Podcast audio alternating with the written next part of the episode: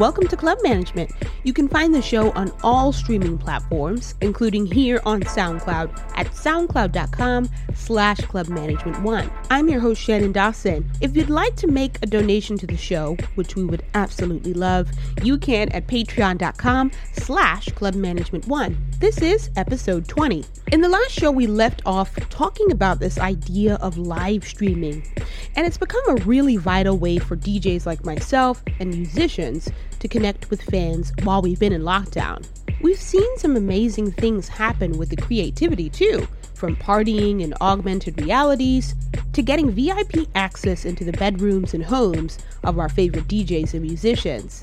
It's also been a really great way for us to get our minds off the stress of the pandemic and bring us back to a more hopeful reality. The technology has always been around, right? It's not necessarily quite new. I mean, I've been a long-time fan of live stream platform Boiler Room, who's been broadcasting musical events from places around the world. But in early March, we began to see DJs flock to apps to utilize their live stream capabilities and we saw how powerful it could truly be. With Boogie Down Productions' D Nice, who hopped behind the decks and brought upwards of 100,000 people together for a dance party with his Club Quarantine Instagram Live event. Suddenly, DJs were flocking to Instagram Live to play sets and on Facebook as well. Now, famed live stream gaming platform Twitch is becoming the go to for DJs looking to connect with fans. I've done a few live streams in lockdown too, and with Twitch's affiliate promotion, folks were able to sign up to receive donations from partygoers while they brought good vibes during their sets. But this time has been really rough for musicians and artists in particular. And if you're making a living off nothing but music, imagine how devastating this period is. Artists and musicians are scrambling, trying to figure out how they'll be able to make a living during this time, with mass cancellation of shows, and with the burden of paying rent and other life essentials. I reached out to Philip Golub, Olympia Kazi, and Marc Ribot, who are on the executive steering committee of the Music Workers Alliance.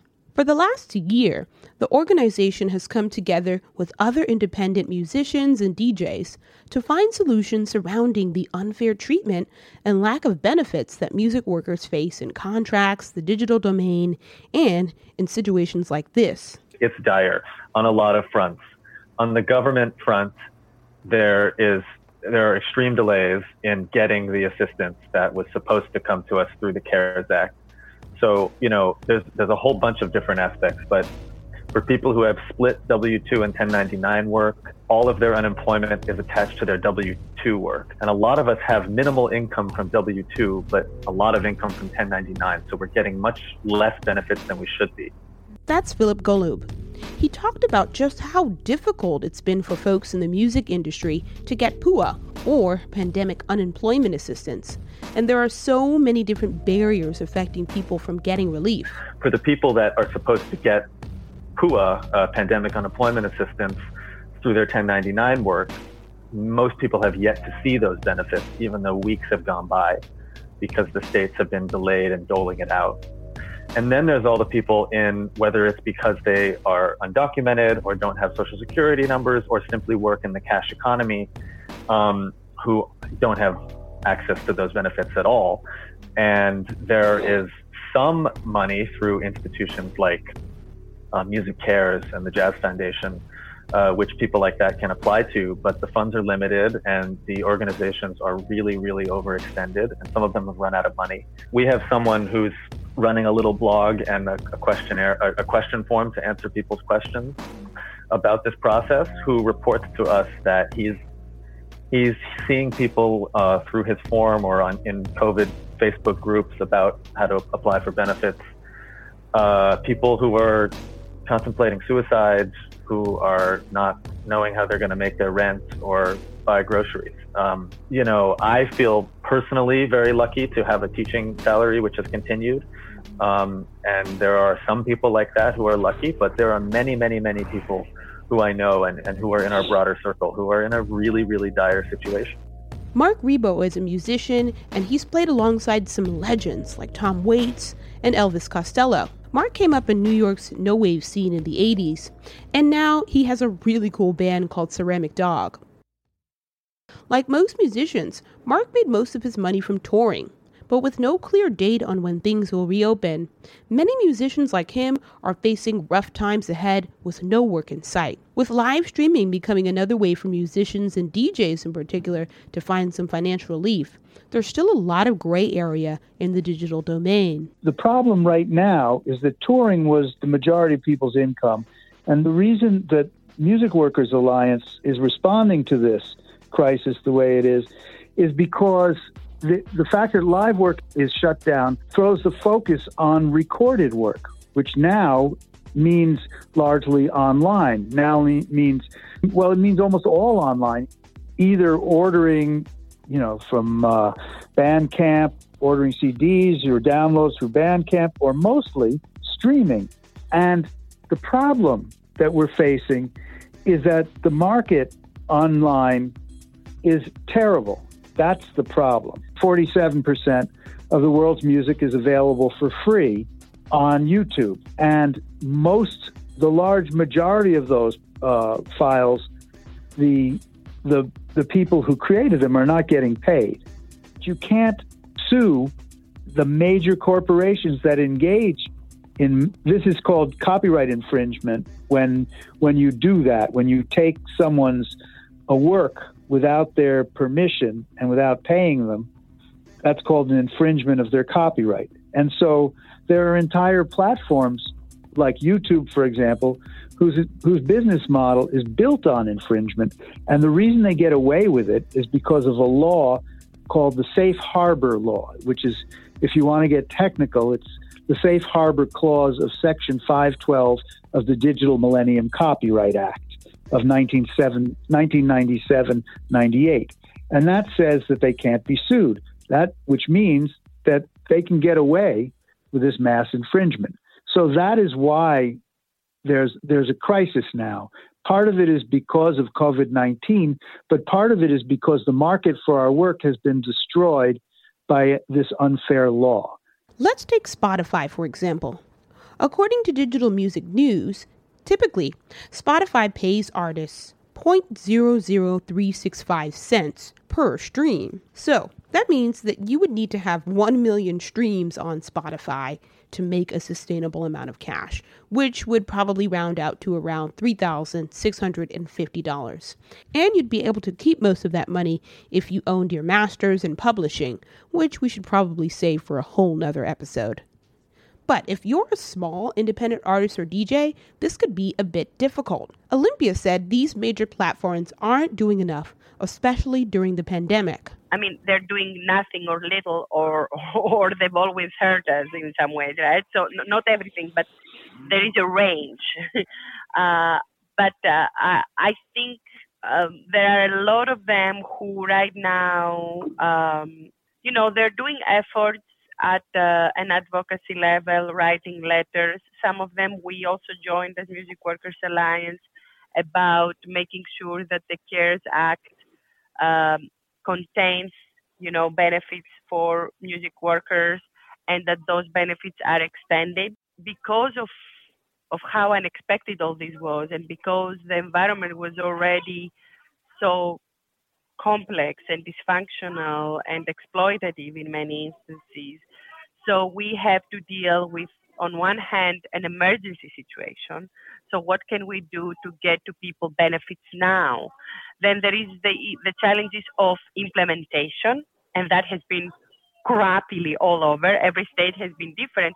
But to give you an example, New York State just now, after two months, people have applied, are about to start getting, or they just got last week their first pandemic unemployment assistance check. So if you consider this and you consider the fact that the state did nothing to suspend rents and other expenses, so people are found themselves to be having to pay all these things and having no insurance and, and benefits and, and any assistance. So it's it's been very bad. Um, individual funds and GoFundMe, etc. I think they don't have the scale to address the scale of the problem, uh, and uh, and so some companies have tried to do things, but fundamentally none of the companies has the capacity. Maybe you know, maybe Facebook and Google, uh, if they do a serious thing, could do something. But any other initiative is, is, is very small to address the magnitude of the problem right now.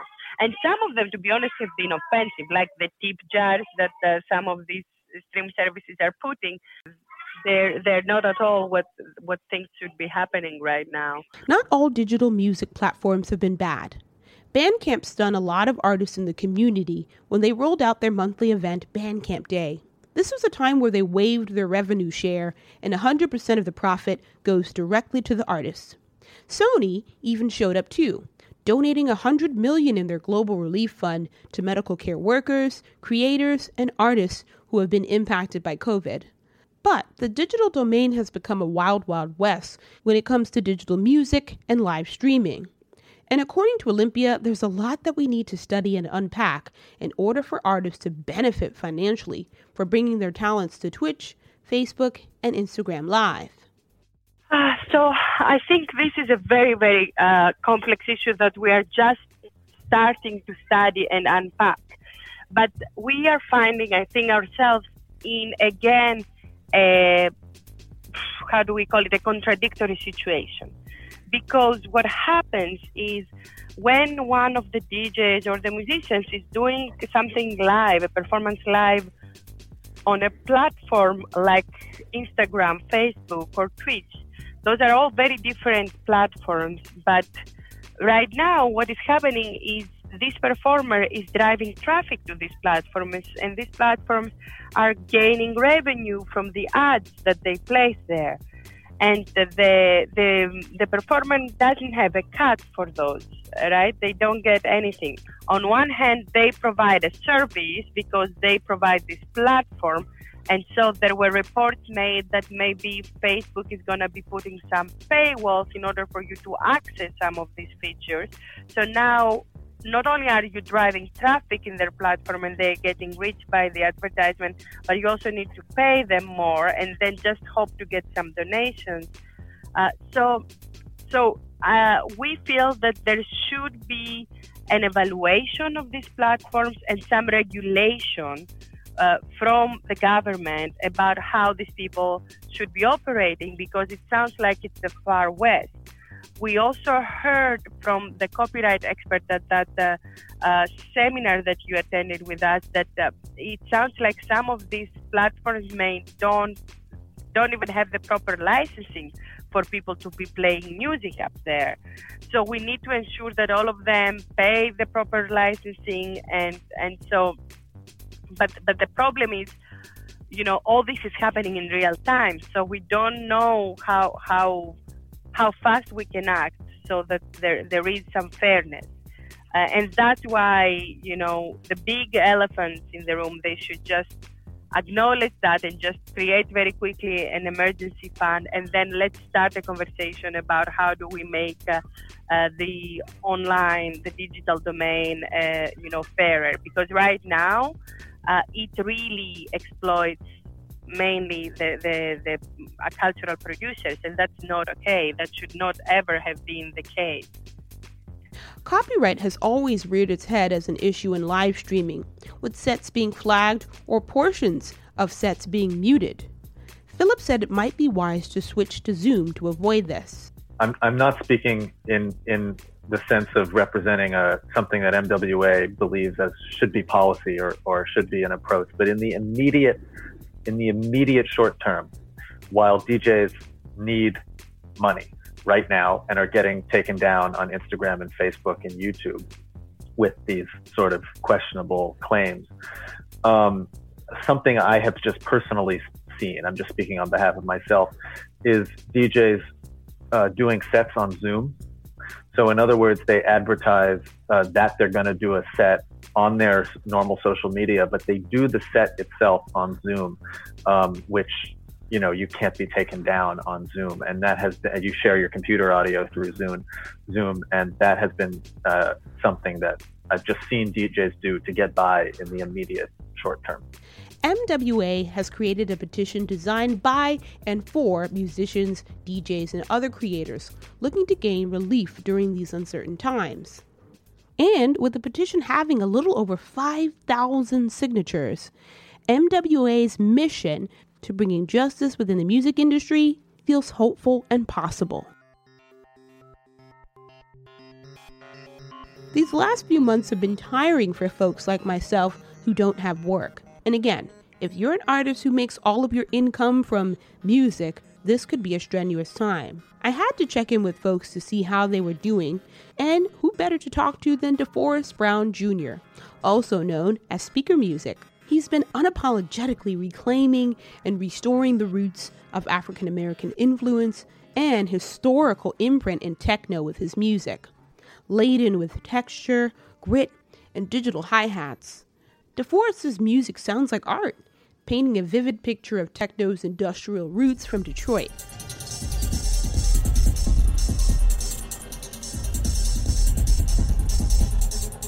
The ethos is carried over in his clothing label, Make Techno Black Again, which all serves as a reminder that the genre is blacker than ever.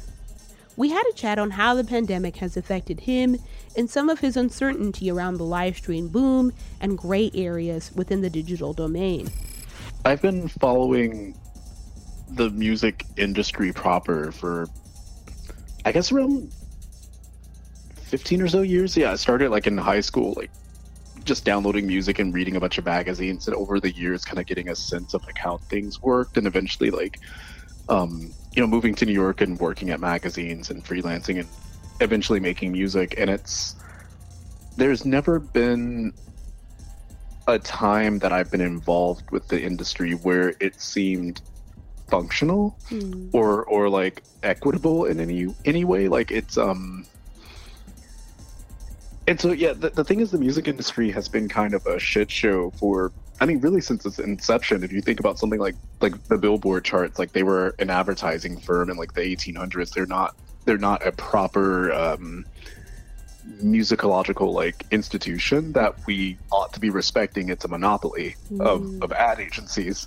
Um, and so when thinking about like what music means culturally, but also in particular to like America and the various like political, social developments and traumas that we've had since the beginning of like what we consider to be like a proper um, music industry from like say like the 40s and 50s like motown like um kind of recording studio and vinyl pressing plants and stuff like all the way up to present. Right.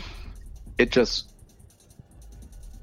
i don't know. I, I mean I, I, just think about something as kind of as brilliant and as corny as like marvin gaye's what's going on right and it's and on like a on Motown Records in LA, he like records and like you know what is going on, like what is the Vietnam War, like what are we all involved in? Mm. And when I'm sitting on Twitter in the middle of a pandemic that has completely flattened the entire like music industry game, and airlines are going bankrupt, and I'm looking at clubs in Amsterdam and South Korea like trying to reopen as if again airlines aren't going to be a thing in the next few years. Right. I, I start to really wonder where everyone's heads are at like what kind of like what industry are we saving and what kind of um and what does it mean to try to save an industry that is barely paying like its constituents as I guess what are we up to like 97,000 people dead now in the country? Yeah. Yeah, just and skyrocketed.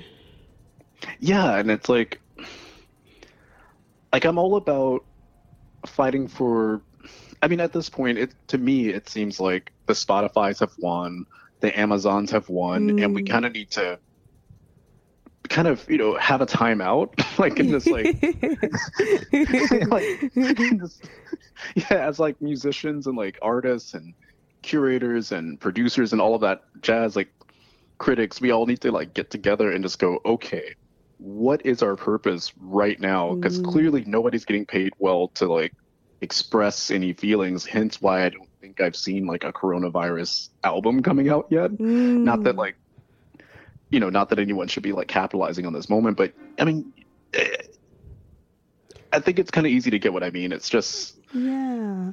Yeah, definitely. I think that I've also found myself in this time really reflecting like, what am I doing? What does like even DJing or, you know, even going to parties mean to me? You know, Mhm. what is what is the meaning behind it? Um, and I want to thank you so much for being really unapologetic about speaking on these issues. Um, No, of course. Yeah, yeah. No, I mean, I think it's a bit difficult because, I mean, I've been talking about the collapse of the mu- music industry for the last like six years or so. Mhm. And it just, because it, it's so clear that when you have a company like Spotify that is not American coming in and signing or, or signing deals with like the three major record labels, like Universal and so on, and they're paying artists 0.004% or um 0.004 cents per stream but then they're able to, to throw like 100 million at joe rogan for a podcast it, it's pretty clear that we lost something along the way Mm. And so yeah it's like i i don't know i just don't see the point in being mum about it at this point like it's like it's it's kind of now or never Right, right. Um, I want to talk a little bit about this whole live streaming boom that's going on at the moment because now artists are trying to scramble and figure out, you know, how can I still you know, release music and also maintain some sort of relationship with the fans. Um, so, you know, DJs are going over to sites like Twitch and Facebook and Mixcloud to do sets. Um, yeah which is a cool thing. You know, I've seen a lot of creativity come from the live streams these last couple of weeks, but now there's another problem in terms of actually giving DJs uh, a, a reasonable amount of income to do these live streams. And then there's a lot of gray area in terms of how. Uh, it's going to affect musicians and DJs in general. Um, what are your thoughts about the live stream boom that's happening right now? Well, this actually kind of touches back on the Spotify thing and the fact that again, the average stream gets an artist 0.004 cents. we already had really shitty rules for like how to compensate artists right. like prior to this like need to be like uh I guess completely in the digital realm with it with these exchanges. So it's um when I see a boom in live stream, all I'm seeing is a whole industry run into a, like a like a small room with one door and the door gets like closed on them Right. and it's like I mean obviously I I've participated in a few live streams. I've I I don't really think we have much of a choice in, in the matter um just given like how the virus is transmitted. So it's a thing of like how do we Yeah, I was, I was, I how, how do we yeah I was going to say it's kind of a double edged sword because while these platforms are, you know, really, uh, you know, they really don't have some of the interests of the artist in mind, but also you depend on these platforms to get your music out to your fans and, and you know, share your, your music. So it's a bit of a double edged sword for you, I would imagine, and, and for me as well, because I'm a DJ too. Um, Yeah, this is something I've been trying to track um, prior to this because you, you think about something like Twitch, for example, which is becoming kind of like the leading company in live streams. And it's nice that like Mixcloud also tried to jump in in a way. mhm. But the thing with Twitch to look out for is that they're owned A, they're owned by Amazon. B, in November or December of last year, they began hiring people across New York and China for um, music management um, in music management positions to try to figure out how to monetize music in the same way that Twitch has monetized video games. Mm. And on top of that, they've also collaborated with SoundCloud on a donation model. Um, so when you see that donation button on SoundCloud, that's actually coming from Twitch, which is circa Amazon. Wow. And so again, when we talk about like running into the one room of like possibility with like live streaming, it's kind of like just saying, "Hey Skynet, take all of my content, take all of my money, and like let's just like here, just just take it." Um, and unless we, unless we're critical about how we're approaching these live streams and like finding ways to monetize like outside of uh, Twitch and Amazon and SoundCloud and all these other platforms. I, I don't know, yeah. but I mean at the same time we also have to we have to do the live streams and we have to do it earnestly, or Mm. else there's nothing uh, worth fighting for, I guess. Yeah, that makes sense. Um, I was also doing an interview prior to this with the Music Workers Alliance, and they were saying Oh, that, cool. yeah, yeah, they're really great. Um, you know, that obviously this copyright infringement thing is also playing a really big downfall right now with Twitch because you play something and then you can find out later that your whole set is pretty much muted because you play, you know, you've kind of got yourself into some some gray area with that too. So, um, and they were also saying that Facebook might be introducing a paywall for DJs to access that part to stream on there. So, yeah, it's just like it just feels like you just can't win no matter what, you know? Um, Yeah. Yeah, it really. Yeah, I mean, feel- DJing is kind of a it it's it's a DJing as like a form is a funny thing because it is completely based off of the art of playing other people's music, Mhm. and I don't see that as being like a a downside to the form at all. Mhm. Like in fact, that's like what makes it creative is taking like these artifacts and like placing them in like a linear line. Um, and, and kind of blending these like recorded experiences for like you know something like greater Mhm. but in the larger record recording like industry and thinking about again billboard this like chart system being an advertising firm and not uh, like a, a government funded or um, collegiate like institution Mhm. you're sitting with um yeah you're kind of sitting with a format that has no way to sort of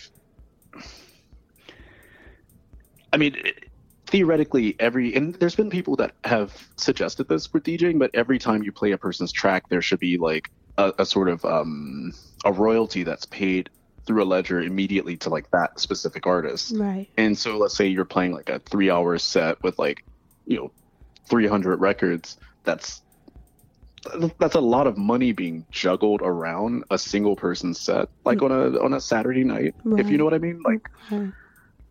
and it's yeah, we're in a weird position because like it's when it was coming up in America DJing and stuff like that, it was uh, it was a cool thing to do if you know what I mean. It was a cool Yeah. form. It was like using these like technologies of like the turntable, and in some cases with like Juan Atkins with like the the 808 drum machine and like mixing those with vinyls. Like that was a that was a new form of or, or way of using like uh, of technology and information, but Mhm.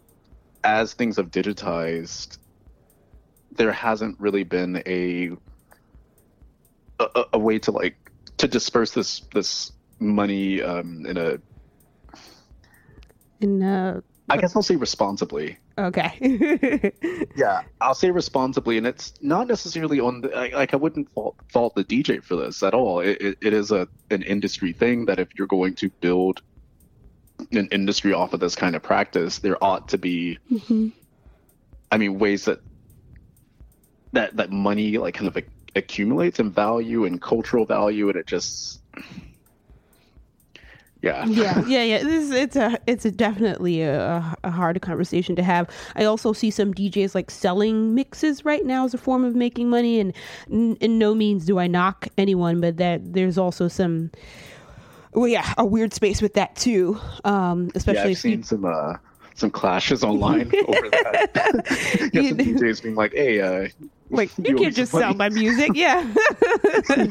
But i mean i guess you whatever you got to do you got to do. Um but yeah there's it's a tricky time right now. I want to talk a little bit about um the article you wrote entitled how platform capitalism devalued the music industry.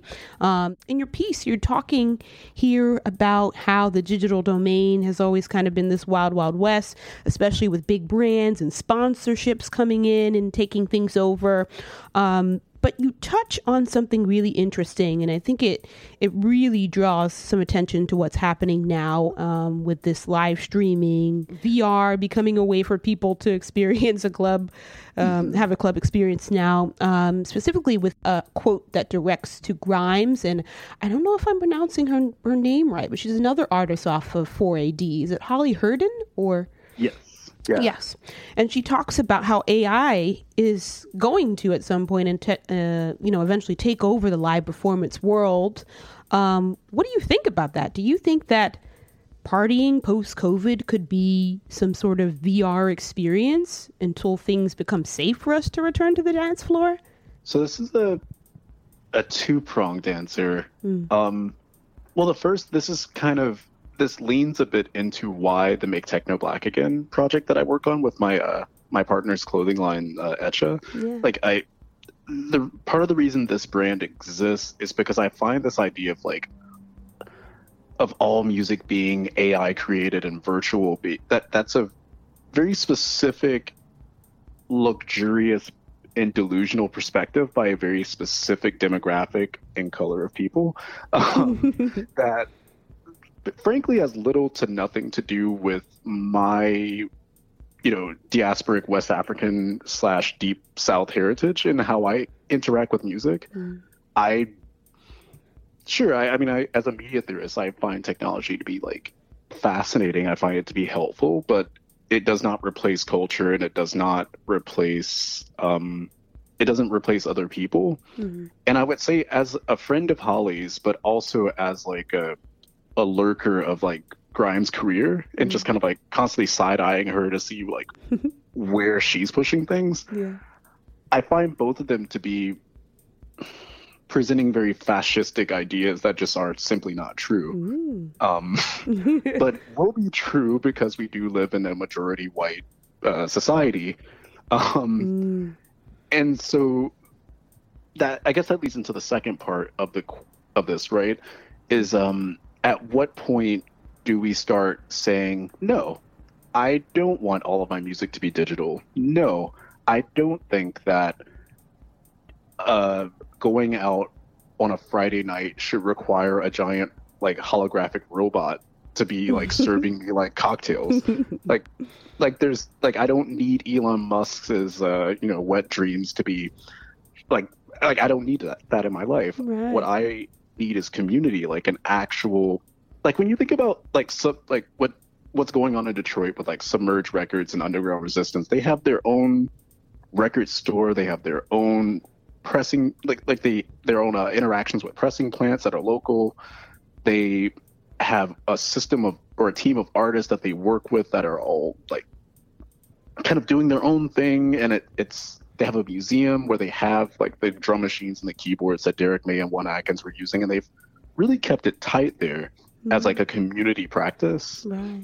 and that's something that's much more um, futuristic and interesting to me than um, lofty ideas about well lofty and cynical ideas about music being completely ai generated Right. um and it just but i i i brought that up in the essay specifically um to point or to pinpoint this cultural divide in which i'll dare say that a certain group of people do not care about music and Mhm. it's evident in the fact that you can get on spotify and pay 7.99 for all of music ever Mm. and that just that's just how I know that they don't care. But even in the article itself, the paragraph just before, um, there's a quote from Vice magazine from an editor that this is an article that came out. I think it was like 2014, and it just it was a really big deal when it came out. But it was uh, why does live techno suck so much, or something like that, or like why should I see live techno music? Yeah. and in that exact moment I, I saw like you you see like an editor of a music magazine literally attacking attacking the very thing that they're they're paid to care about Mm. and so when you have this white british editor writing this kind of thing about a genre that is not of his heritage that is of black descent Mm. and then follow that up with two white musicians that are talking about lofty futuristic ideals that will frankly make them obsolete as well right. i i, I just can't personally i've just gotten to a point where i cannot entertain these ideas like Mm. like again like 97,000 people dead on the planet it's like we can have ai like technology's good enough for ai club nights but not good enough for a vaccine that's not acceptable to me Mm, yeah, yeah, yeah, yeah. That's so well said. Um, and yeah, your that article is amazing too because there's a lot of things that I didn't know. Like I didn't know that Disney was invested in Vice and like Buzz Media bought out Spin and Accelerator. That's crazy. I I just didn't know that. So thank you for bringing that to my attention. Um, no, of course. The sad thing about that article was that it was literally my my resume and like my last like seven to eight years like in New York, just in linear order. And like for whatever reason, I found myself at the right or wrong place at the right time. I was at Accelerator, like I've been, I was an unpaid intern there for like a year, mm-hmm. expecting to get my like you know, the the fabled like staff writer position. As that conversation was supposed to come around, that I see people in Vibe um, at Vibe magazine, which was next door to Accelerator, like packing up their boxes. I see like Stereogum kind of doing the same thing, and they're and it, and then I find out like you know, through an email that Billboard via Buzz Media had like bought Spin entirely. Mm. And for me, what I saw was like a year's worth of unpaid work being completely just like kind of like worthless in a sense. Like there's no, um,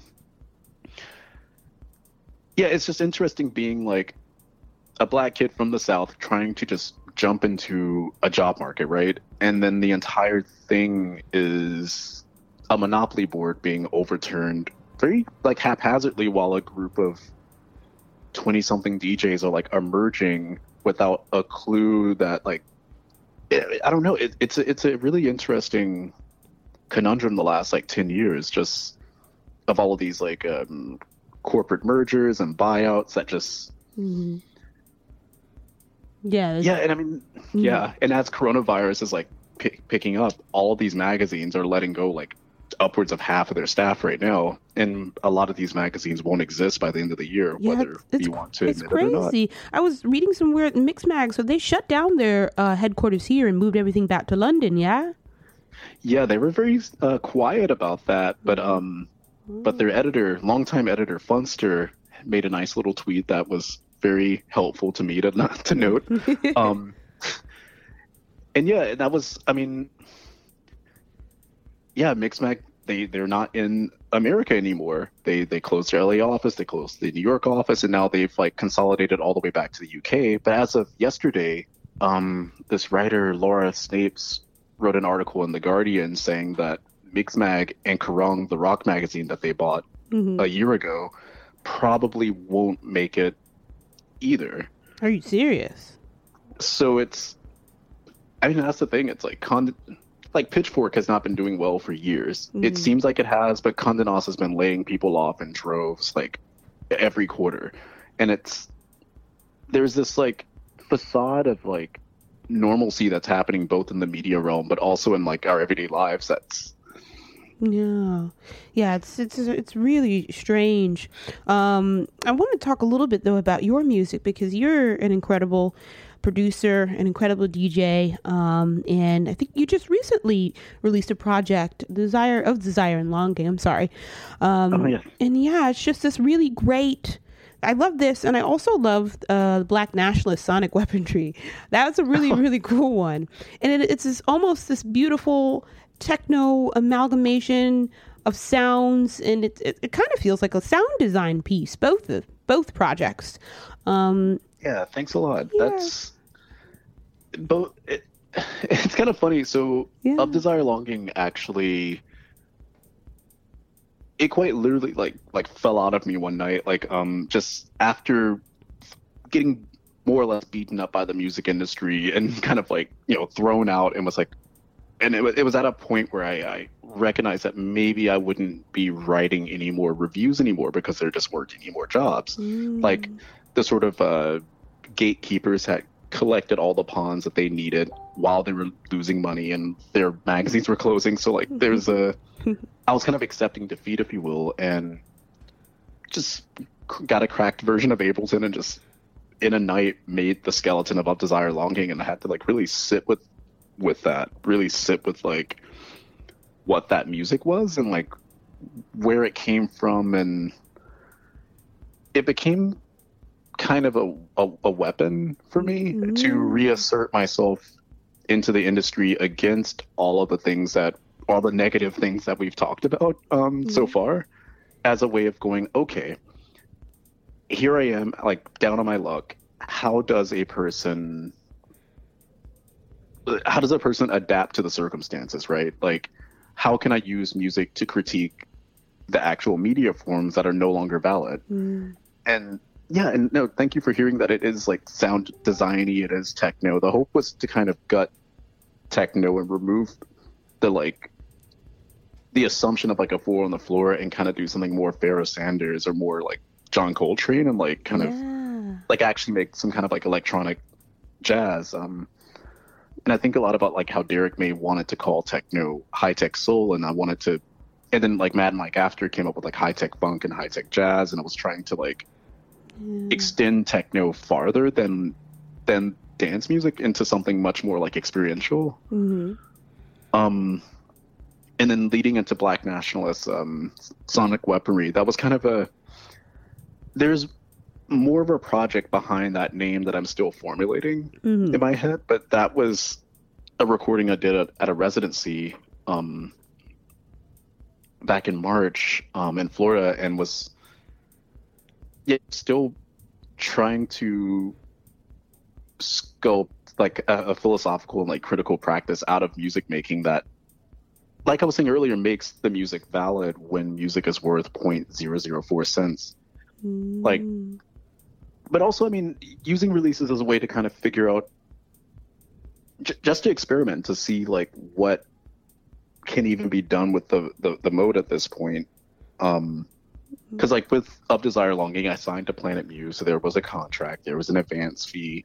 Like I own the masters, and like you know, I sat with like an entertainment lawyer. There was this whole like, like a, I really tried to be very like um, like official with it, and to kind of go through the motions uh, like of a signed artist as a critic who normally would just get the press release part. Mm.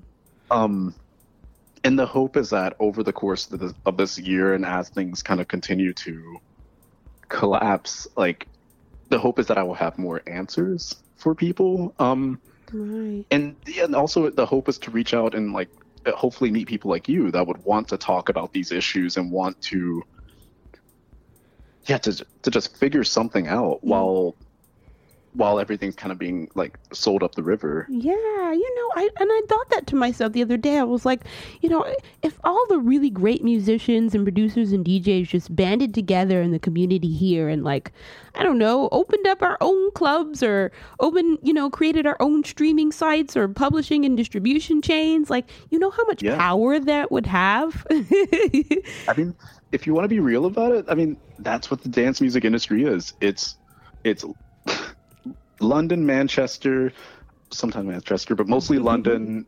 Amsterdam, and Berlin mm-hmm. and Ibiza, but mostly Berlin and Amsterdam are these two places, and then London, or they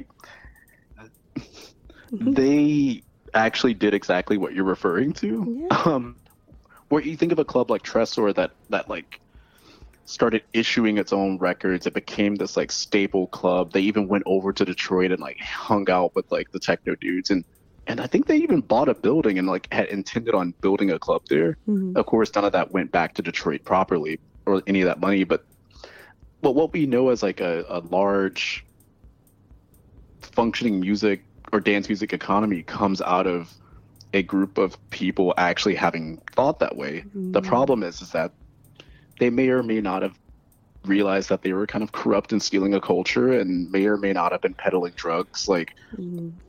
Like through like the um summer of love movement in the 90s and yeah we can just kind of go down the line with all that stuff but it just but i guess what i'm saying is we have seen this work before we we have been participating in in the the wealth of community uh community uh i guess cooperation Mm-hmm. Yeah, yeah, yeah. So I mean, it's possible. It's just, you know, a matter of being on the same wavelength, I guess. Um, but so when Yeah. it's interesting. So when I ca- first came back to New York, it was around the time of Dweller, and I actually got a chance to see you, Frankie. I think it was Cyanide and, and one other young lady. Um, you know, talking about the festival. oh that and, was camille my editor for Oh, uh, the book i'm working on yeah yeah, yeah, yeah, and it was just such a really great, like, inspiring talk that you guys were having about really recognizing and celebrating the tremendous influence that we have had in, you know, not only techno, but every kind of genre there is, you know. We have essentially created it, started it, um, but somehow have kind of fizzled out and yeah, have gotten forgotten along the way. And I think that's what I loved so much about Dweller was realizing that like there's a huge influence of black artists, black producers, black songwriters, and whatever else have you in this industry, and we deserve to be treated fairly and respected for everything. Um, which leads me back to make techno black again, and I bought a hat by the way. oh, cool! Yeah, it's really great. Um, can you talk? You. Yeah, can you talk a little bit more about the ethos behind this brand? And um, were you guys going to be doing any events like pre-COVID, or what was your plan before all this craziness happened?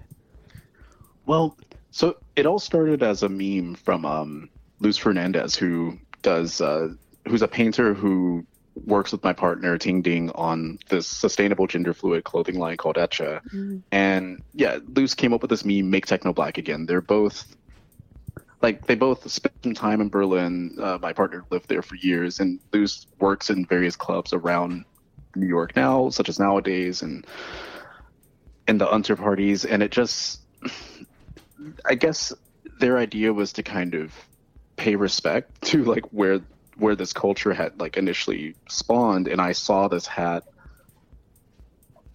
Oh, my partner jumps in. She said it happened shortly after Trump got elected, which is um, Yeah, it was uh, it was directly in response to "Make America Great Again," mm. um, which it's funny. I, I saw the hat, and interestingly enough, I found techno semi through my parents, but also mm. semi through um, this guy Alvin Toffler, this uh, futurist and businessman that wrote a book called The Third Wave. Mm. Um, that kind of actually covers the basis of everything we've been talking about with like digital the digitalization of like um of produced goods. Mm. Um, but anywho, he came up with the term or uses the term technocracy, which is a, a, a government or, or, a system of exchange run by technical experts. Mm-hmm. And so when I saw the hat make techno black again, immediately I was just kind of like, yeah, let's make like this technocracy that was built on the backs of like black slaves from 1619 to present. Like let's let's bring that back. Let's like actually like deconstruct what I mean, Juan Atkins had read the third wave and, and, and had actually pulled this title, this name techno from that book. Mm. And to think about someone being like somewhat cognizant of these um how should I put it? I guess being cognizant of the kind of systems of appropriation and systems of uh, capital exploitation that we're like living in, mm. and what the technological revolution has ultimately meant for Black people, which is extraction, exploitation, etc. It um, yeah, it it was just a cause worth uh, taking up, and and I've always considered the hat as I've worn it. I wear it every day because I don't know safety blanket, but, um, but it's a thing of like yeah, for me, it was a distress signal or, or like a kind of, um, like, I don't know, a flashlight in a cave or something, and just hoping to attract others like myself, others who are interested in techno, others who don't know what techno is, and to kind of to start having this conversation, which is, yes, about dance music, but on a larger scale, it's about like racial oppression and categorization underneath the capitalist colonial empire. Mm. Like and and I try to make that clear throughout my own work and my writings that mm-hmm. yes, things are fine. Yes, we are like quote unquote free, but there is a legacy that does dis- determine who is an essential worker now and like who is a work from home worker now. Like that that you can trace all of these systems back and all of these positions back to who was the slave working class and who was actually the working class, mm. who became the white collar class in like the 1910s, who, and yeah, you can just kind of go down these lines. Um, right. Um, even in the in the talk that you guys were having during Dweller, it was interesting to hear that you know a lot of the the the creators and the founders of techno, like Derrick May um, and, and some of the bigger DJs, they don't really talk about these issues. They're not vocal about them, which I find to be um, troublesome too, because they're not really saying anything about it. It's just kind of like this elephant in the room. It's an interesting thing. And so, okay, I've been working on this book, um, which was kind of mentioned during the talk, uh, called Assembling a Black Counterculture, which extends from like the purpose of the Make Techno Black Again campaign, mm. but kind of taking my background as a media theorist and trying to really churn like a really cohesive history of America and the birth of techno as like a singular like related unit. Mm. Um and explaining like how a black person would come up with techno, like why mm. would we think about uh like techno music and it just yeah there's um so when you get into like the the originators and their thoughts on it mm-hmm. it, it actually gets kind of it okay so i think what happened was is in 1988 there was a, a compilation put out by 10 records um, in uh, in london mm-hmm. and they were owned by virgin records and the, the whole idea was that Derrick may they had asked Derrick may neil rushton had asked Derrick may to release uh, some tracks. Mm-hmm. But they didn't want a full Derrick May album. They just wanted some tracks. And Derrick goes, Well, hey, there's some other dudes over here. Like one who had invented the genre. There's my friend Kevin Saunderson. Mm. And uh, this other dude, Eddie Fowlkes. And like he just brings in like, you know, all 20 Detroit producers or whatever. And he's like, Okay, let's make a compilation called, you know, Techno well, Derrick May wanted to call it high tech soul, but Juan was like, I invented it, you know, let me name it techno when you read the liner notes for this release, um, which was the release that gave that permeated the name techno across Europe, mm-hmm. um, in the liner notes there is a guy named Scott or no Stuart Cosgrove, who he's a he's a journalist, like a, a mm-hmm. Scottish journalist, I believe. When you read his notes, uh, he is very interesting in his wording of things. Mm-hmm. Um, you'll see things like saying that techno is not a part of the the black continuum of music that techno is not soul music techno is not jazz mm. and then it will their liner notes dip into a a statement or, or quotes from Derrick May in which Derrick May brings up how he wanted his music to sound like George Clinton and Parliament and Funkadelic in an elevator with Kraftwerk. Mm. What and what I got from that was a sort of Afro-Germanic connection of of, of you know uh, German electronic musicians sitting down with these black guys that have been using similar gear and coming up with like a global sound.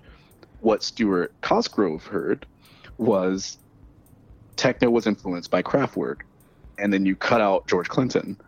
Mm. And so the rest of the article becomes about this fanciful kind of um, actually what we were talking about before with Grimes and uh, Holly Herndon and like the AI thing. It mm. it became a very wanderlustful like idea of techno futurism by these young uh, yeah, these young black kids, but they don't really say black, but they're like young black kids who are thinking about the future, and that's what the Europeans got. Mm. And as you go through, as I started going through like other archival interviews, their presence gets kind of like slowly obscured by these uh, assumptions of what the genre should be as like producers in London and like Amsterdam and Ibiza and all that stuff start kind of creating their own replicas of the Detroit sound and the Chicago sound. Mm. What happens past say like 92 I can't speak to, but it seems as though there was a kind of um, a narrative that was prescribed onto the genre, and whatever they had to say about it no longer really mattered. Mm-hmm. There's actually an interview, um, I believe it's around '94, where Derrick May. No, no, actually, it was around '88. Um, when the compilation comes out, he goes over to Europe and he's playing in Amsterdam, and in London, and Derrick May is like, interesting. They don't like the music I'm playing. He he like notices that the the audience actually does not respond wow. at all. Um, and eventually has to go back home after the tour. He doesn't make enough money off the tour, but techno keeps going in Europe, and Derrick May goes home. Mm. And that that split right there is it's kind of why we don't or why we're just kind of now finding out what we know about techno. It's and that mm-hmm. that's a lot of the purpose of the book that I'm trying to write is to really I mean to recognize that at the time Derrick and Juan and and Kevin they were all like between the ages of like 17 and 20. And that, that that's a this is a lot of stuff to put on the shoulders of like of youth Right. that are just, you know, trying to do something new. Mm. And so the hope is to work through all of this information and to kind of fill in both the intellectual gaps of, you know, what it means for a youth to be reading like a giant like media theory book about economics and data information and like and trying to like fill in the gaps of like what um yeah what techno means in a broader sense um Right. Right. Well, this, this is going to be awesome. I can't wait until it's finished. Are you kind of finished with it, or is everything still in the works? it's it's still in the works, eh, but it's it's getting there. It's a weird thing because like I've been working with uh, my editor Camille on um on a really long like timeline that starts at more or less like the gold rush and ends around the year 2008 ish. Wow. Um, the reason I choose 2008 is that that's around the time when the vinyl um, uh, boom kind of kicks back in and people are buying vinyl again. And suddenly you start seeing these like Drexciya compilations coming out. Suddenly you start seeing reissues of like uh, Metroplex records. Um, and it's, I, I kind of want to show how black labor is constantly lifted and monetized without i mean marx has a term for this right it's called uh, how black people are alienated from our labor and and alienated from the products of our labor. Um and yeah that's yeah. That's yeah that's i can't wait um when when you are finished with it. I will definitely be reading it. Um i don't want to keep you too long because we, we've already been talking for like 43 minutes now. Um yeah this is awesome.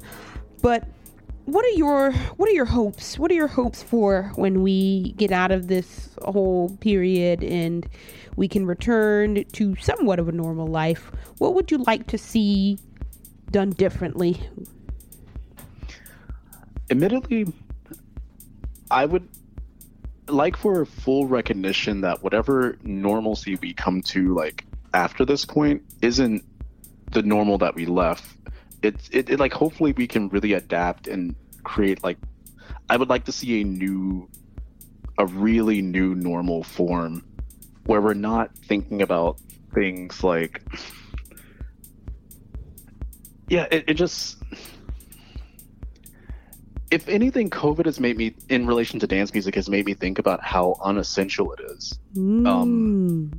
and I don't mean that in a crass or crude way, but it's just like just like actually like when you're thinking about what kind of money is being pumped into nightlife from alcohol sales to eventually like Paris Hilton and like the the J, JP Morgan Chase um CEO like being a DJ like there's so much luxury involved in this form that is meant to be kind of more of a, a tool for narrativization and a tool for um for archiving. And it just Mm. I would like to see much more critical engagement with what it is we have been doing over the last 30 years or so with with this genre and hopefully more um yeah just more investigations into what we have done i mean it seems like where a lot of people are heading now is yes the live streams but also the the idea of newsletters zines um Mm.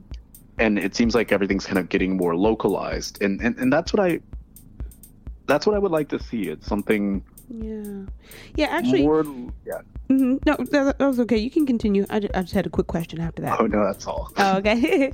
so, actually, really quickly, I just thought of this now. What were your thoughts about the Bandcamp the past two Bandcamp days where, you know, Bandcamp essentially waives all the revenue fee? Do you think that that was at least a you know, a move in the right direction in terms of brands realizing that you, obviously this point in time is extremely hard for artists and, and trying to provide some sort of relief? Did you think it was a good move? Yes and no. Yes, Mm-hmm. because like I mean, I'll say I dropped a track on or um an EP on Bandcamp actually to kind of test it out myself Mm. um a few weeks ago and it I made a pretty decent amount of money off of it and it really freaked me out honestly. Like I, I, sat with my mm-hmm. PayPal account and was like, oh my god, this is I, I kind of suddenly saw why a younger group of producers are less willing to wait for a full vinyl release and a press package and less willing to sign away like their tracks. And and it made a mm. lot of sense. Like you can really localize through through bandcamp. But i have to also remind that bandcamp did pop up around 2008 around the same time as that vinyl re- uh, boom. Mm. and we're looking at it like a, a monopoly forming. Whether they mean it or not it, it like bandcamp is a monopoly of content where it yeah and we just have to be conscious of like because like when you think about something like a bandcamp day suddenly you have a bunch of people flooding towards releasing their records on one day so that they can get this like tax free this tax break Right. which is what it is if you kind of think about it. Um, and suddenly, I mean, I remember when music releases switched from coming out on Tuesday to Friday and how big of a deal that was. Because the whole thing is like, I used to work in a Barnes and Noble, and like we would get new books and new music on Tuesdays and new movies on Fridays, Mm. and that was a good way to like both disperse like your your um your leisure spending but also it yeah it just Yeah. Yeah, i mean yeah, we yeah. can go in circles yeah, Yeah, that's very true.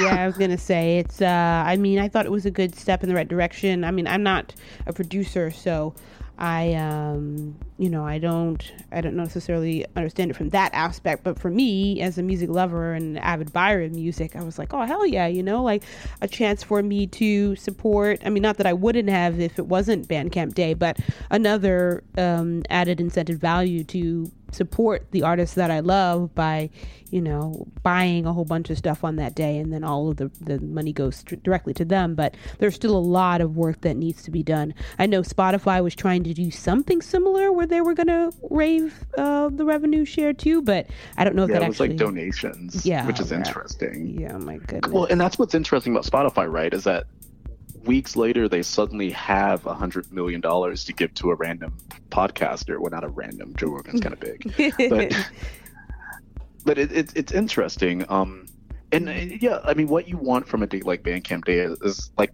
what you're saying is for people to go you know what? I am going to support like a musician. Yeah. like i'm going to actually go out and and i've heard a lot of people suggesting the like the subscription model where you kind of like pay patronage to an artist like they they drop a release and you like pay them in a sort of um patreon kind of style i'm a little dubious of that as well but i mean again it's it's about the love of it right? If people love music and love artists enough to support then that's really like that's really where our heads need to be at i guess or not i guess i know yeah. yeah. Well, awesome. If people want to learn more about you and listen to your music, where do they find you? Um, I'm I try to be everywhere at once, honestly. but yeah, Bandcamp under Speaker Music, uh, SoundCloud under Speaker Music. Uh, Medium is where some of my articles have shown up um, under my own name, DeForest Brown Jr. And then the book Assembling a Black Counterculture will be out in I think it's November now um, of this year.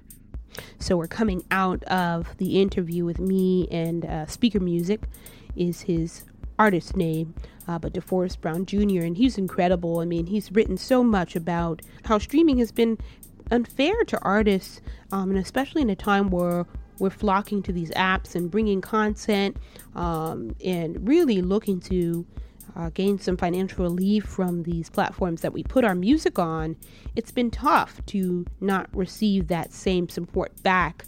And beyond the pandemic, this has been happening for a long time. So it's interesting to hear his perspective, especially for me because I'm, you know, I'm just a DJ. I don't actually make my own music.